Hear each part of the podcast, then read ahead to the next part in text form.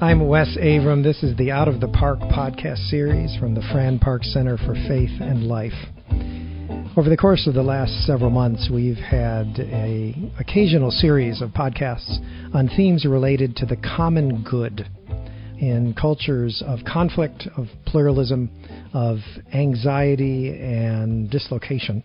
How is it that ideas of what we share in common across differences how self expression can be used in the work of nonviolence, how ministry of the church proceeds, committed to concerns and the well being of those outside the church as well, how we can construct ideas of the common good as a way of vibrantly thinking about how we move forward together, not just here in America, but also internationally. Last couple of days, we've been uh, very fortunate to have here at Pinnacle Presbyterian Church visiting with us the Reverend Dr. Mitri Raheb, who is currently the president of Dar al Kalima University in Bethlehem. And that's not Bethlehem, Pennsylvania, that's Bethlehem, Palestine, where Christ was born, as they like to say at Dar al Kalima University, where hope was born. Dr. Raheb is a Lutheran pastor, was for many years the pastor of the Christmas Lutheran Church in Bethlehem where the role of education in promoting shared goods and the common good in Bethlehem in a space of conflict and pressure and a space often of despair where their work in education in crossing lines of difference is the work of the gospel. That has led to the founding of Dar al Kalima University, the only university in Palestine that is solely devoted to arts and the preservation of culture, with now, I understand, five schools uh, offering programs across disciplines in arts and culture and culinary arts and music, artistic expression, arts management, entrepreneurialism in the arts as well. An extraordinary effort that we at Pinnacle are privileged to support. We've been in conversation with Mitri over the last couple of days, and I'm glad to have you with us, Mitri, to talk a little bit more about your work and the ideas of the common good. Welcome. Yeah, thank you. It's great to be with you, Wes. Tell us a little bit more about Dar al Kalima and how that university came to be born out of the ministry of the Lutheran community in Bethlehem and what it means to the world today. Yeah, thank you for having me. Actually, when I was a pastor at Christmas Lutheran Church in the 90s, I felt that as a church, we cannot just work within the walls of the church this then is not church anymore. It could be a club or whatever. But a church has to have an outreach ministry.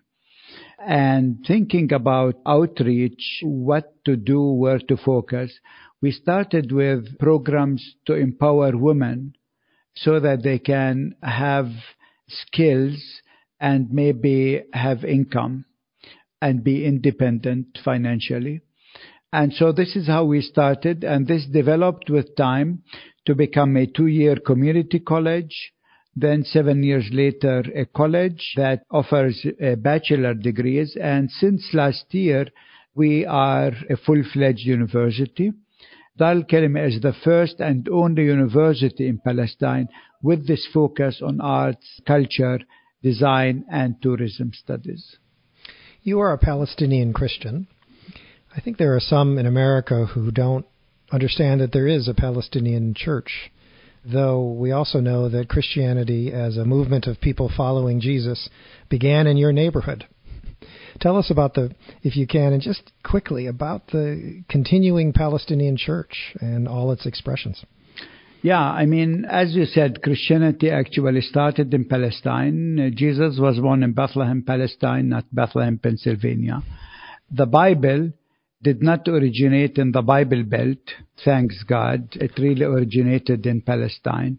And for the last 2,000 years, there has been a Christian presence, though this presence actually is diminishing with time because Palestine have been living under one occupation after the other. I mean, Jesus was born under Roman occupation. Then we had the Byzantines, the Arabs, the Crusaders, the Ottoman, the British, and now the Israeli occupation. And this is tough to live in a context like this. And so today, the percentage of Christians in the West Bank is 1.7%. Inside Israel is 1.3%. And in Gaza, there are less than 1,000 Christians left, which means we know within this generation Christianity will cease to exist in Gaza. And Gaza actually used to be one of the mission hubs in Palestine.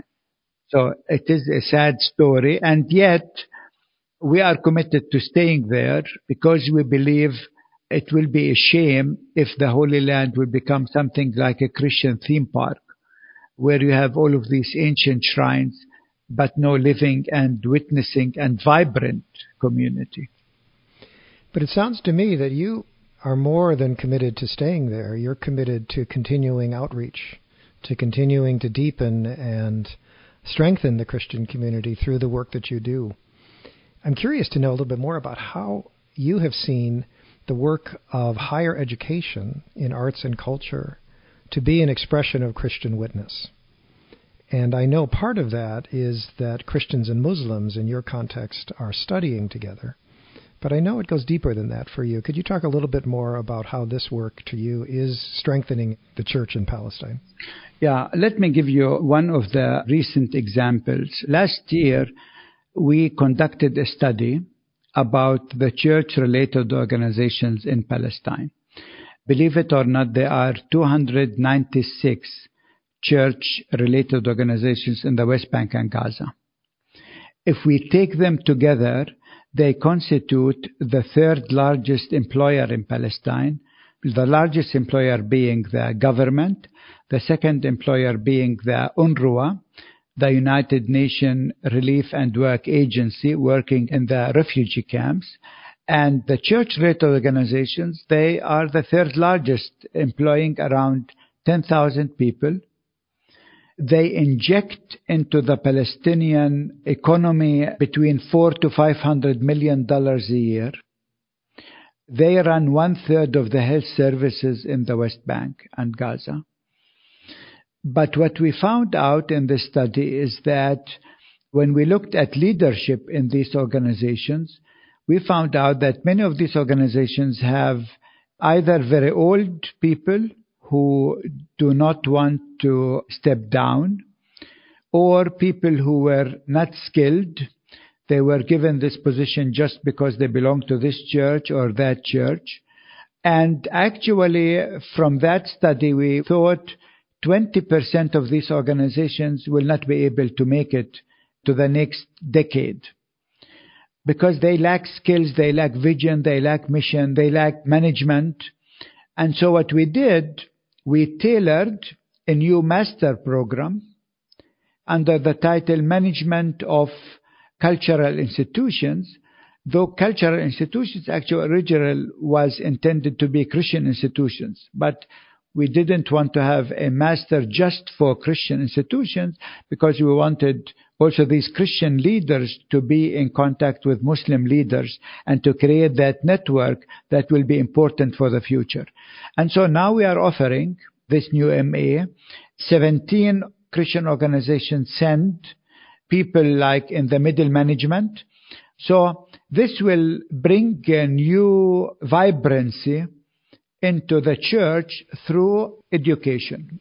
In doing that, what have you experienced with having Christian and Muslim students studying together as they think about preserving and managing cultural institutions? Has that been a work of peace? Have you seen points of tension? How have you seen that develop? And I'm assuming in that that you might be the only university in the area doing that particular work. Right. If you look at our university, 76% of our student body are Muslims, 24% are Christians, 62% are women, which is for us really important. And I think it will be the death of the church if the church will isolate itself behind walls, not engaged in the society, in the common good. I mean, the common good is really where the church has to be very active, very vocal. The work of justice, we cannot do that alone. It has to be done with Christians, Muslims, and even Jews because when it comes to justice, people who believe in justice have to work together. And so this inclusivity, inclusive of gender, of religion, of social background, cultural background, is key because for me, the university provides actually like a model how the Palestinian society could and should look like. You in Bethlehem, you do this work behind a wall. Some call it a separation barrier. It's a wall. It's not permeable very easily. It takes a long time to get through, and you need a permit to go from Bethlehem on the other side of the wall into Jerusalem or to have ties even to the Israeli Arab community as well as the Israeli Jewish community. Have you found in the work of the university ability to work on both sides of the wall? Do you have ties on the Israeli side of the wall? How has that been for you over these last few years? Definitely, we have close contacts with Palestinians inside the Green Line, especially in Galilee. In fact, we have at our university also Palestinian students from Israel. Mm-hmm. Right now, this semester, we have six students. Two students this year are from the Golan Heights. Uh-huh. Imagine they come every week from the Golan Heights to study with us. These are in the master program. But it's amazing because also the Palestinian society was fragmented by the occupation. So People in Gaza cannot come to the West Bank. People in the West Bank cannot go to Jerusalem without a permit. And so you have like five different kinds of Palestinians. And for me, the university is one place where everyone comes together. Mm. Because also we have now a training center in Gaza. Mm-hmm. We wanted to create this bridge also between the West Bank and Gaza. So building bridges at this time is important. Also, having connection to Jewish groups who commit themselves to justice and calling for the end of occupation mm-hmm. is also important. So there are international connections as well. Right. What about the arts and your emphasis on the arts? What have you seen and what is your conviction about the role of the arts in promoting common good, in promoting self expression across differences, and the work of reconciliation, justice making, gospel witness. You mentioned self expression, and this is important when you deal with arts and culture. You know, often our students, when they come, their dream is to become a very famous artist. But then when they graduate, they understand that art is really about themselves.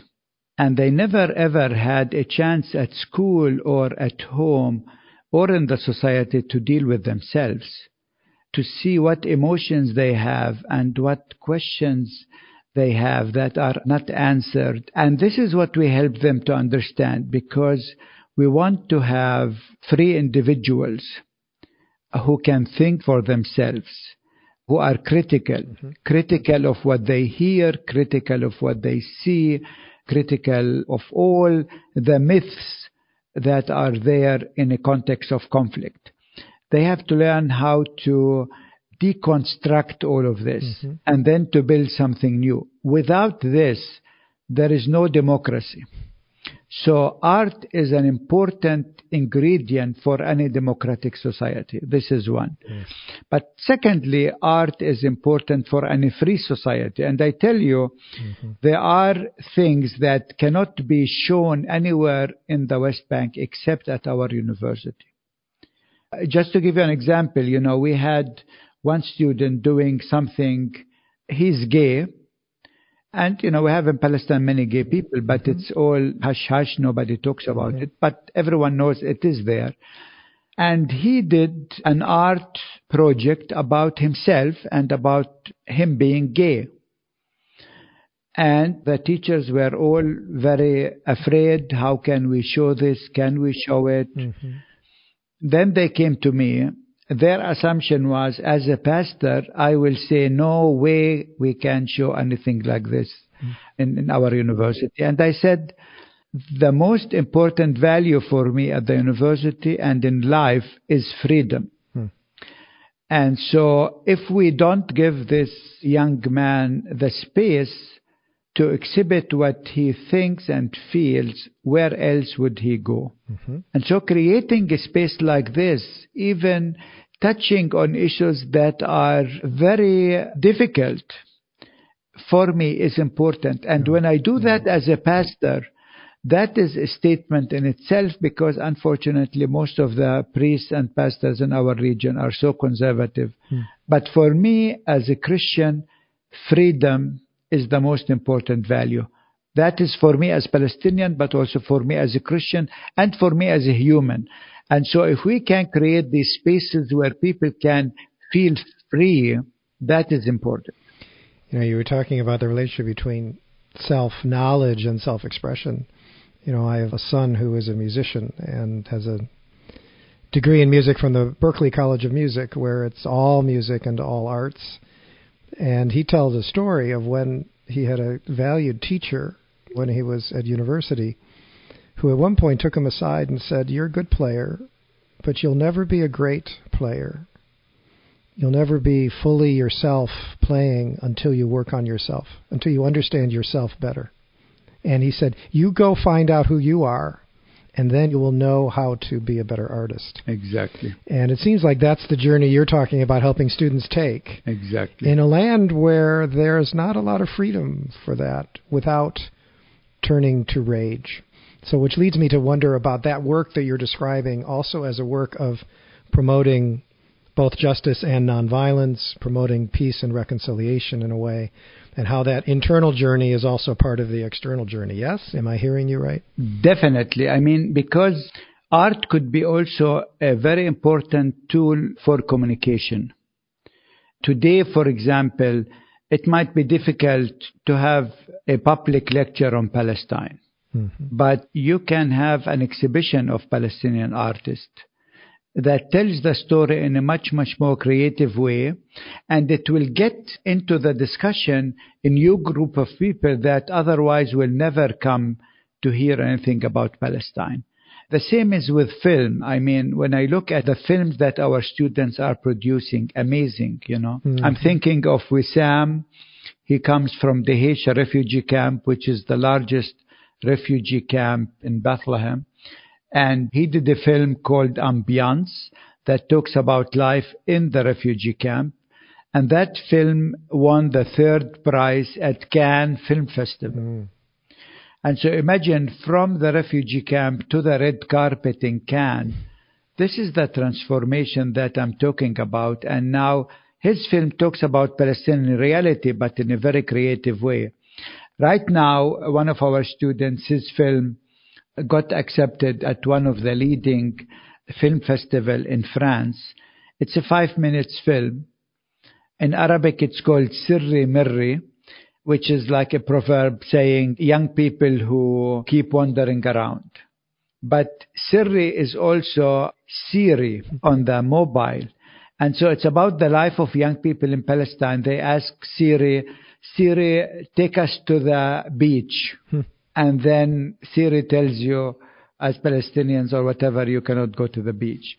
Siri, take us to Jerusalem, and then you have the wall, you know. It's a five minutes, very funny film, but it tells really in a very creative way about the life of young people in Palestine. Much better than a lecture of two hours, five minutes. I think I shared with you, Wes, about this film, The Present, on Netflix, where eight of our students also worked on that film and camera and etc. Yeah, so giving the young people tools to communicate their story with the world in a creative way is important.